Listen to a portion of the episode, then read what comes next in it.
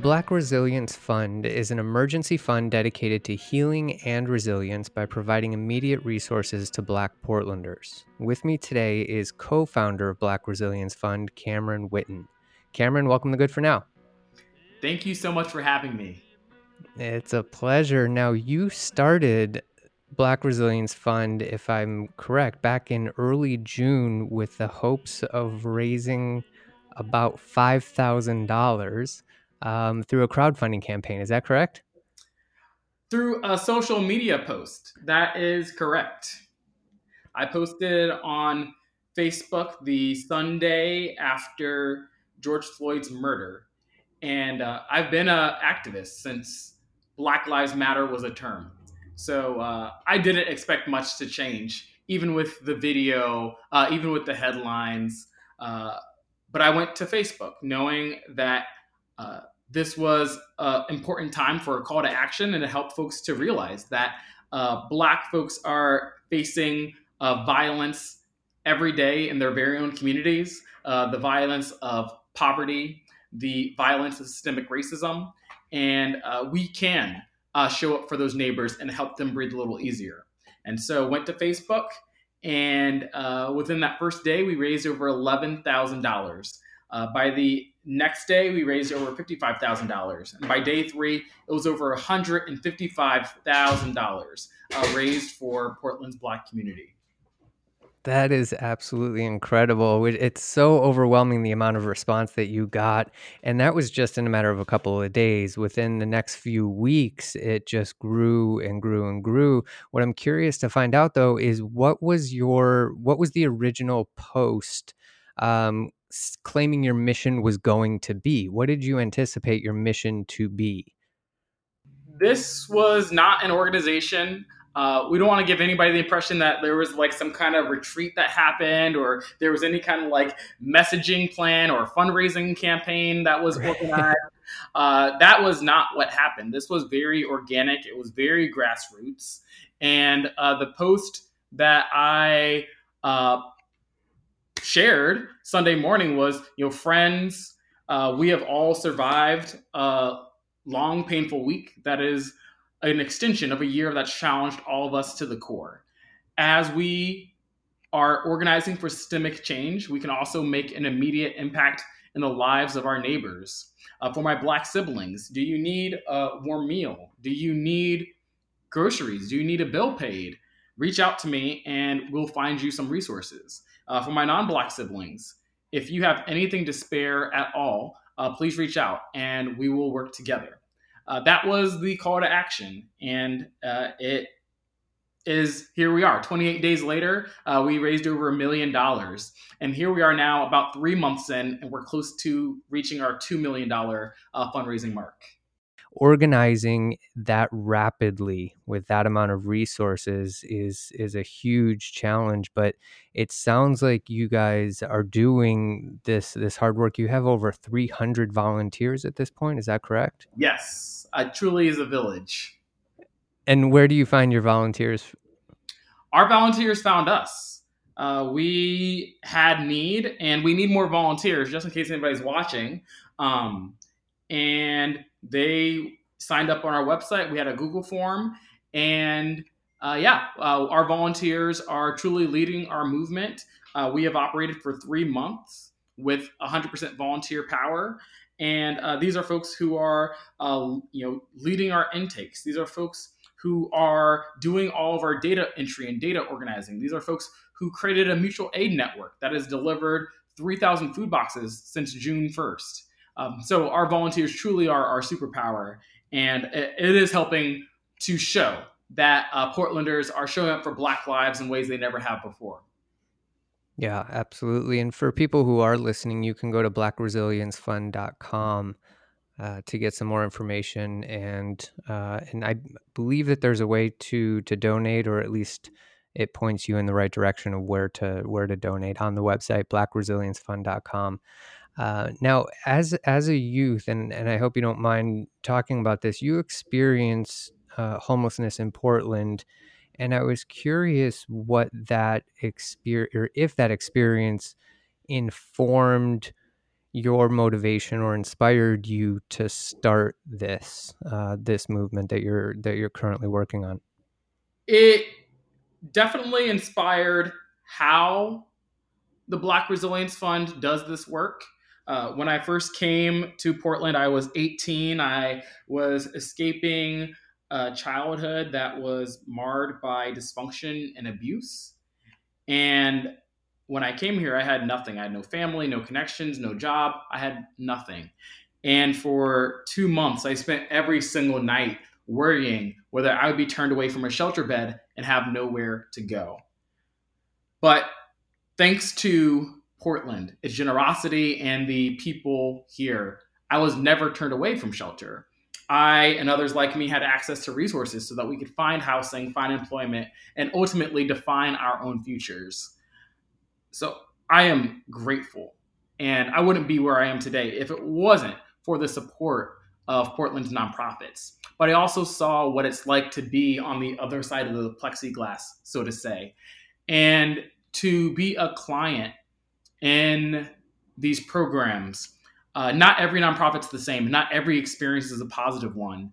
At the same time that you might be in basic need of support, uh, your humanity is discarded. Your intentions are demonized. You're felt like you are an object instead of a person. And so when we created the Black Resilience Fund, we knew that that kind of feeling that is sadly far too prevalent in nonprofits, that did not serve our communities. It did not even serve the best interests of the nonprofits and their mission. And so we created the Black Resilience Fund, understanding that we wanted to transform the way that we help the community, ensuring that every single person who comes to us has their humanity embraced, elevated, and celebrated. So uh, that's what we do. Uh, we, in the middle of a pandemic where we have isolation, uh, rising mental health challenges, we've created an avenue where Black Portlanders, you know, get to connect with other Black Portlanders. Every person who applies for funding, they're interviewed by a peer, a Black Portlander in their community, and we get them three hundred dollars to them via check, Cash App, Venmo, and uh, we do not ask to see receipts. We do not ask for them to you know give us their landlord's name so we can give the money to them. Uh, we provide those resources directly to the individuals, trusting that they understand what they need to live their best life. And so, uh, yes, my experiences with youth homelessness and the uh, challenges within our nonprofit industrial complex uh, definitely informed how we wanted to do the Blackwood Resilience Fund differently and use it as a platform to advocate for other nonprofits to really change the way that they support the community. Again, as I said earlier, you have about 300 volunteers, uh, and which means as a nonprofit, you have very low overhead, if if any overhead at all. So you can really focus your funds uh, on on the community and providing assistance to the community as opposed to you know the administrative work that needs to be done or paying employees uh, being nonprofit and uh, volunteer driven the resources that people are are donating to the black resilience fund are then uh, i would say probably what 90% if not more being donated back to the community? So here's my feelings about nonprofit overhead is that we use that term a lot and nobody really has a shared definition on what's overhead. Hmm. Uh, the reality is is that there is no way that our organization could continue to support Black Portlanders through COVID without paid staffing. Right. You know, it is great to talk about how we have 300 volunteers working with us, many of whom are able to do that because they currently do not have employment. They are waiting for our economy to reopen. When COVID is over, we will not have the number of active volunteers who are very talented, qualified professionals who are spending 40 hours per week, if not more, on the Black Resilience Fund. So uh, our model is not sustainable, and we do not want to feed into this myth that uh, nonprofits that uh, do not spend money on staffing are somehow doing this work better. Uh, it's truly not real.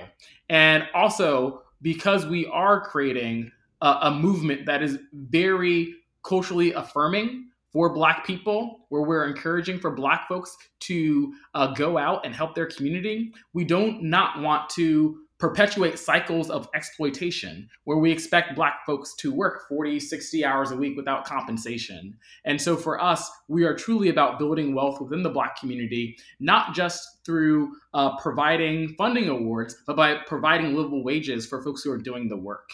And so uh, that's the reason why you know we went the first month uh, dedicating 100% of the funds raised to black portlanders uh, but we had to change that, you know, after that first month because we did not stay sustainable. Volunteers are doing very stressful work. This is one of the deadliest summers that we've experienced in Portland in the past century. Uh, and this is not because of COVID. This is because of homicides.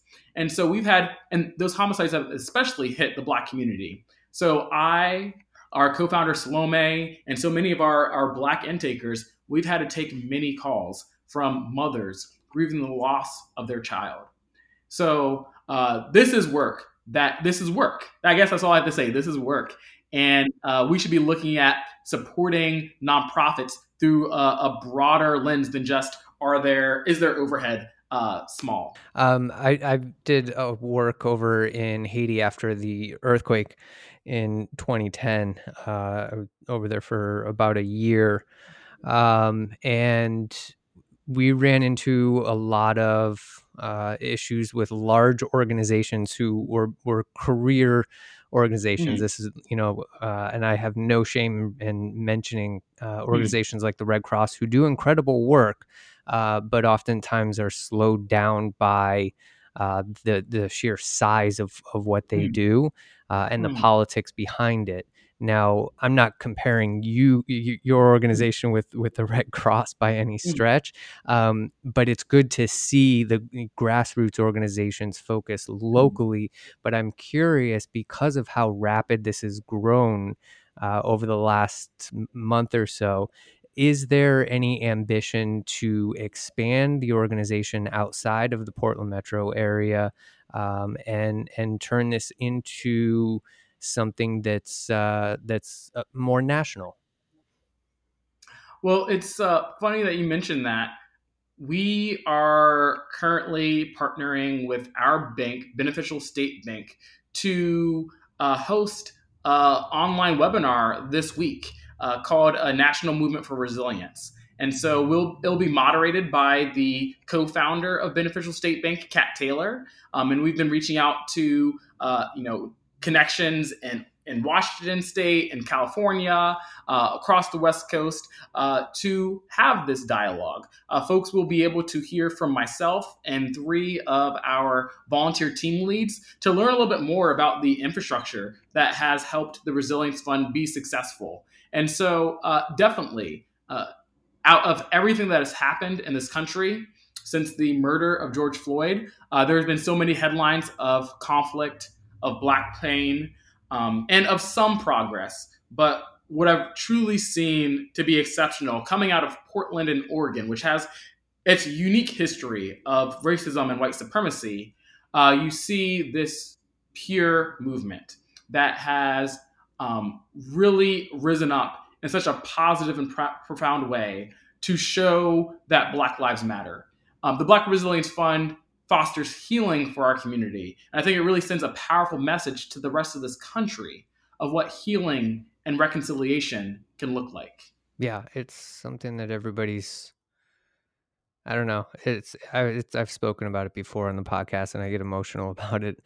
Um, and and again, there's no shame in that either. I think people need to get uh, emotional and allow that to happen. So, uh, you know, there's there's no there's no progress if you just keep pushing things down. You gotta you gotta talk about it and get emotional about it sometimes. So, um, yeah, it's I you know I I've I watched the video uh, of the George Floyd murder, um, and I, I I again I get emotional every time I, I watch it or I talk about it. Um, but I'm curious. This isn't.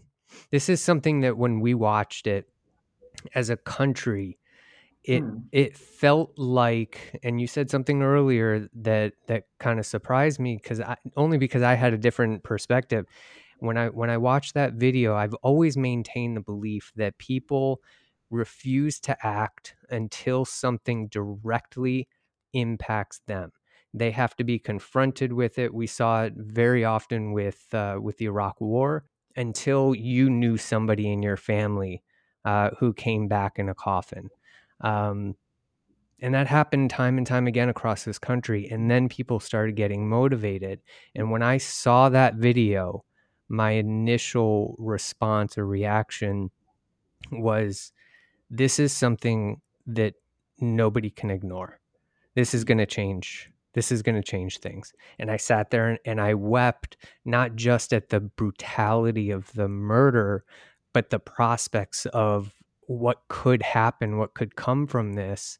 And yeah, you can hear my voice shaking a little bit just uh, talking about it. But um, it's inspiring. It really is fucking inspiring uh, to see what's what's going on uh, right now in the streets of Portland um, and and around the country uh, around this issue. Um, I wanted to mention uh, one thing uh, from your website. You you release. I think they're called action reports. Is that correct? Uh, impact reports. Impact reports. Yeah, and it's very very transparent. And I wanted to talk to you about a couple of these specifics. Mm-hmm. Um, there's a lot of areas that you're providing assistance to the community, whether it's rent, uh, paying phone and internet bills, childcare, small business support, uh, mm. student mm-hmm. loans, moving costs, providing hot meals, legal fees, groceries. Mm-hmm. Um, what are you hearing from directly from people in in the community as far as what their greatest needs are and and why it's so challenging for them to find uh, assistance during this time?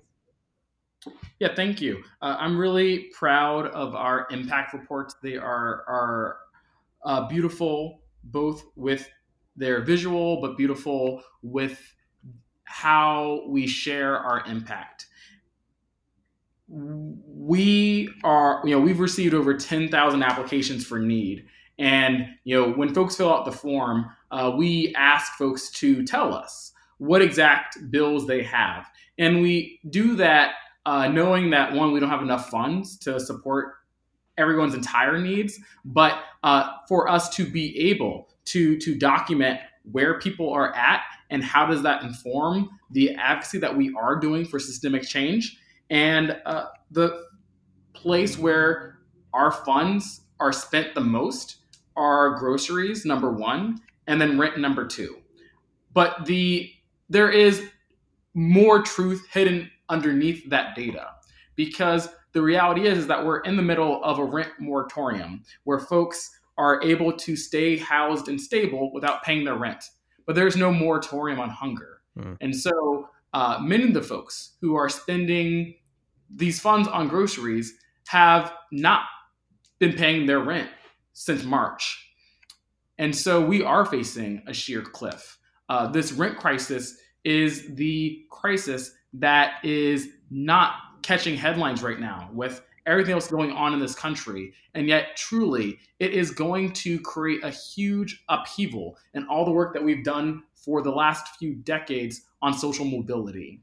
And so we've got to do more than what we currently have been doing. Uh, I have hope that our leaders are listening. And the Black Resilience Fund is taking it very seriously that we have to be pushing strong for real action on rent relief. When does the moratorium end? Do you know? So the moratoriums keep changing. Uh, what is happening right now is that we've been under a statewide moratorium as uh, governed by uh, Kate Brown. That is going to be ex- uh, ending at the end of this month. The CDC has put together its recommendations for a, a rent moratorium that has its own regulations. City Council, Portland City Council, is currently uh, considering creating just a city specific rent moratorium, um, I mean, eviction moratorium. So the the challenge is is that we've got this like mosaic of public policy. That is confusing for myself. It's confusing for people who are housing experts. Um, there is such intense immediate need, and uh, the sad thing is, is that we keep extending this moratorium without having a real plan on how folks are going to pay this rent rental debt. Because even say this economy comes back online and people start working again most of these people were living on subsistence subsistence. They were barely able to pay their month's rent. How are they going to pay back rent? It's uh, completely unacceptable and we have to do better. Are you part of that conversation? Has anyone reached out to you at city council or at the governor's office to to be included in that conversation no, I'm not the person that is on the mayor or the governor's speed dial. Uh, but we are still out here doing the work, and uh, we will uh, be sharing our perspective to anyone who listens. Yeah, one of the biggest concerns is uh, what happens when the moratorium ends, how landlords are going to respond to uh, the the renters' contracts that they currently have? Are they going to demand the full amount as soon as the moratorium ends? Are they going to prorate it or add it on to the end of the rent? Um, there's really no guidance, as far as I'm aware, uh, on how to approach that. So it's almost up to the landlords. Uh, how they're going to take each case once the moratorium ends, and that's pretty exactly. frightening.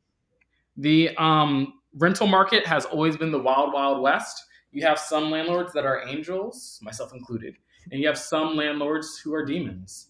And that is the problem that we had uh, before COVID, but that problem is being exacerbated by this crisis.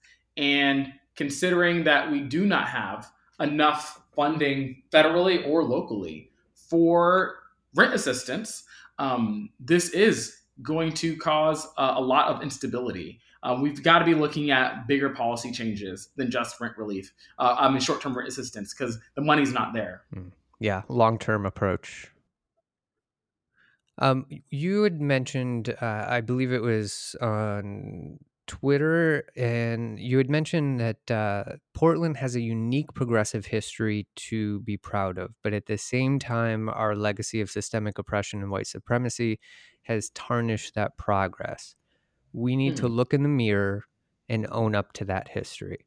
I thought that hmm. was a very beautiful, concise uh, message for everyone who is grappling with the current moment that we're in, not just in Portland, though throughout the country when we talk about systemic racism and and and what approaches are needed for long-term solutions. And it really does start with looking in the mirror right? It's true. I mean we can't we can't do we can't do anything without checking ourselves first uh, and then from there of course demanding from leadership and governance um, policy changes, very meaningful policy changes. Uh, now, I know we just talked about rental assistance, um, but in order to confront this, um, what do you recommend to somebody who hasn't had, who hasn't lived the Black experience? Um, how do you, what do you recommend? What kind of conversations they need to have with themselves, looking in the mirror? What's really important for them to understand? There needs to be a paradigm shift uh, a few years ago, uh, when uh, I spent most of my time as an equity educator, I coined this term called racial disengagement. And uh, it speaks to uh, the huge foundation of which uh, aggressive and intentional white supremacy is built off of. The reality is, is that if you are white, there is a high likelihood that you are walking through your day, whether it is where you work, your neighbors, the media that you consume, it is all white. It is produced by, it's dominated by white people, white narrative, white perspective.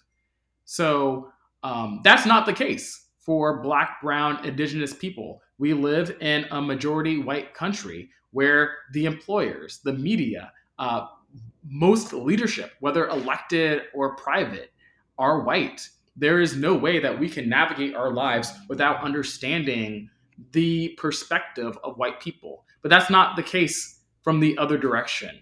And so a lot of these issues, like, you know, police violence, like the housing crisis. Uh, white folks can go through their lives not understanding what's truly happening to Black, Brown, Indigenous people. So we need a culture shift. We need for real engagement on race. This is not just about having conversations. This is not just about reading the right books or being uh, woke. This is about real relationships.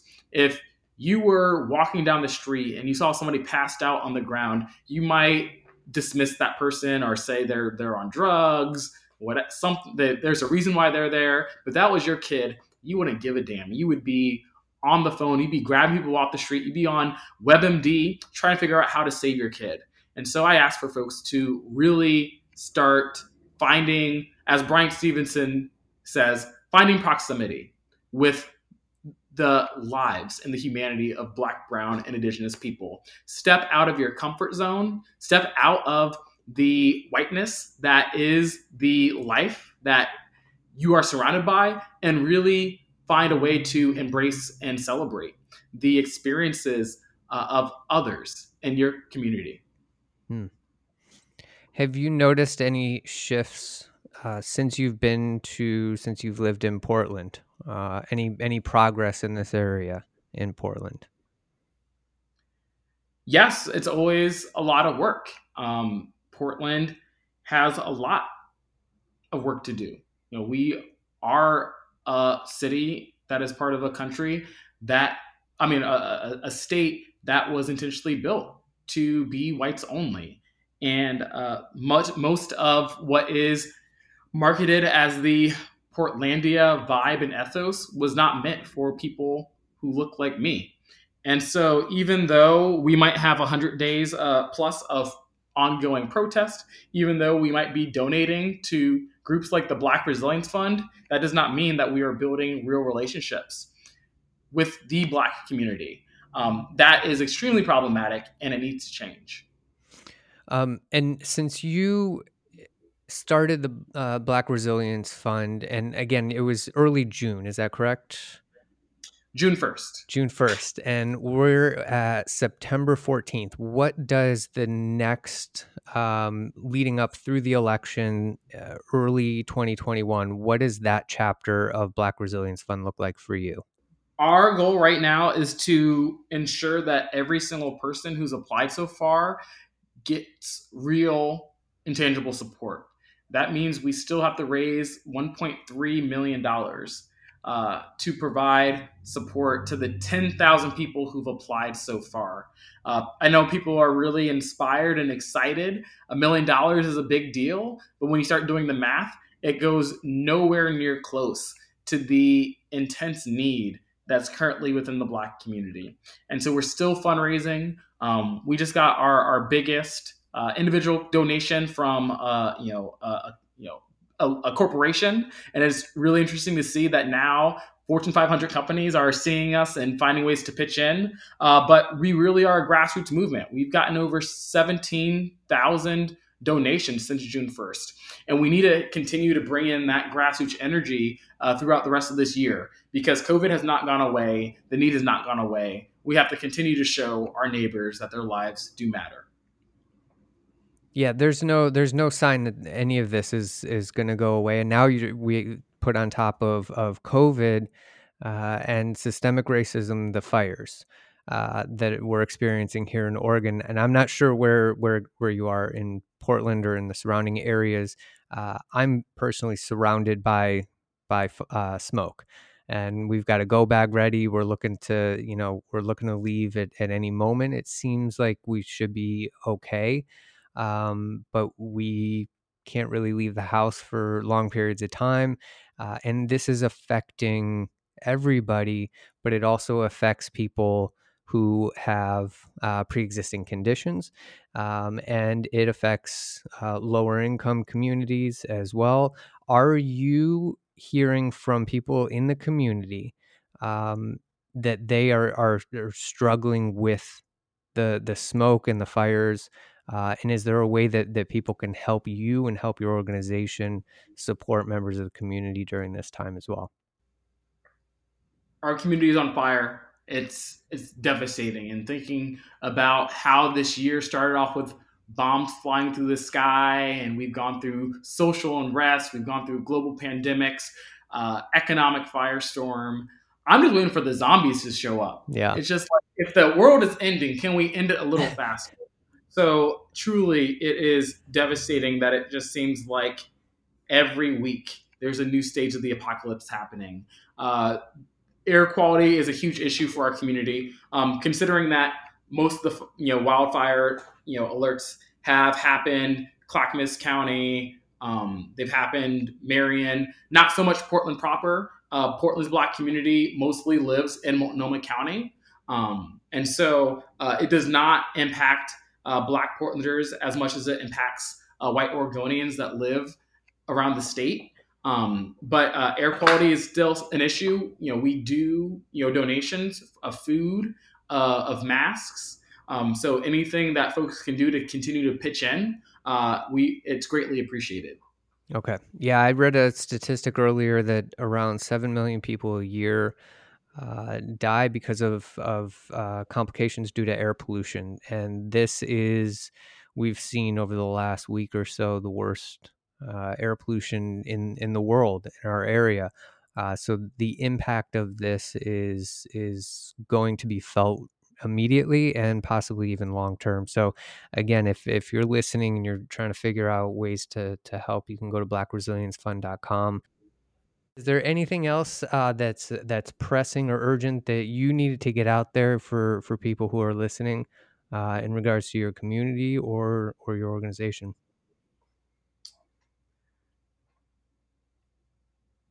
We have a lot of important choices ahead of us right now.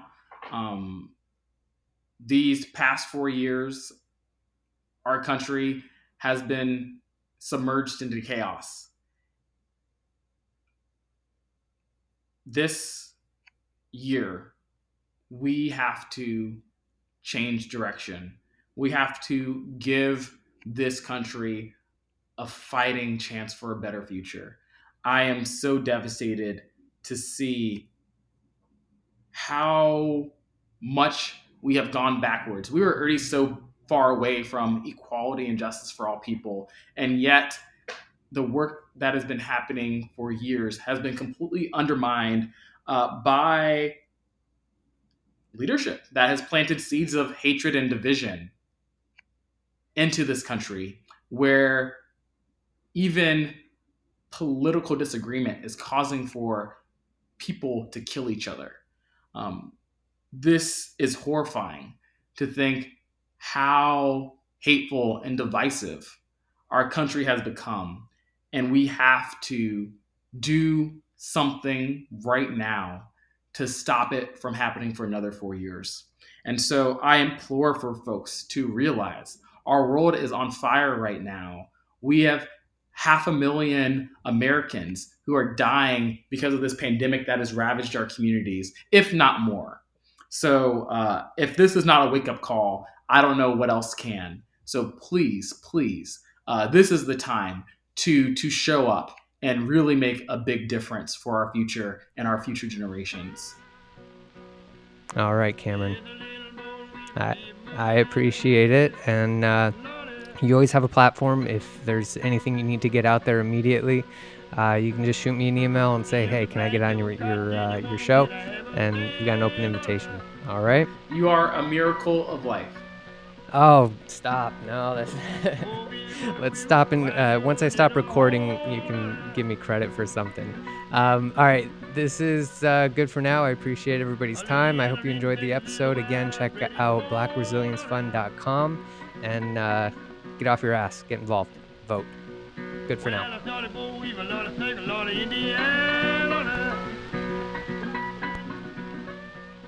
part I don't like, but it's important. A lot of podcasts release new episodes on Monday, but we cover issues that impact people every day, so we release new episodes as soon as they're complete. Make sure to subscribe to get notified when new episodes are available. You can subscribe on Anchor, Apple Podcasts, Google Podcasts, Breaker, Spotify, or anywhere podcasts are available. You can even visit our website at gfnpodcast.com and subscribe to get notified before an episode is even released. This podcast is all about keeping the conversation going, so we want to hear from you. Be a part of the conversation by leaving us a voice message at anchor.fm backslash good dash four dash now. Nobody's going to remember that. Nobody. All right, I'll say it again anchor.fm backslash good dash four dash now. If you remember that, leave me a message. If you leave us a voice message, there's a good chance we'll play it on an upcoming episode and talk about it. Tell us how much you love an episode or how much you hate it and why, or ask us a question that maybe deserves more attention and we'll try to answer it. If you don't want to leave us a voice message, you can still be part of the conversation by sending a secure email on our website at gfnpodcast.com. We talk about a lot of problems in the world, but we also talk about solutions. So stay informed and stay connected and subscribe now. Oh, we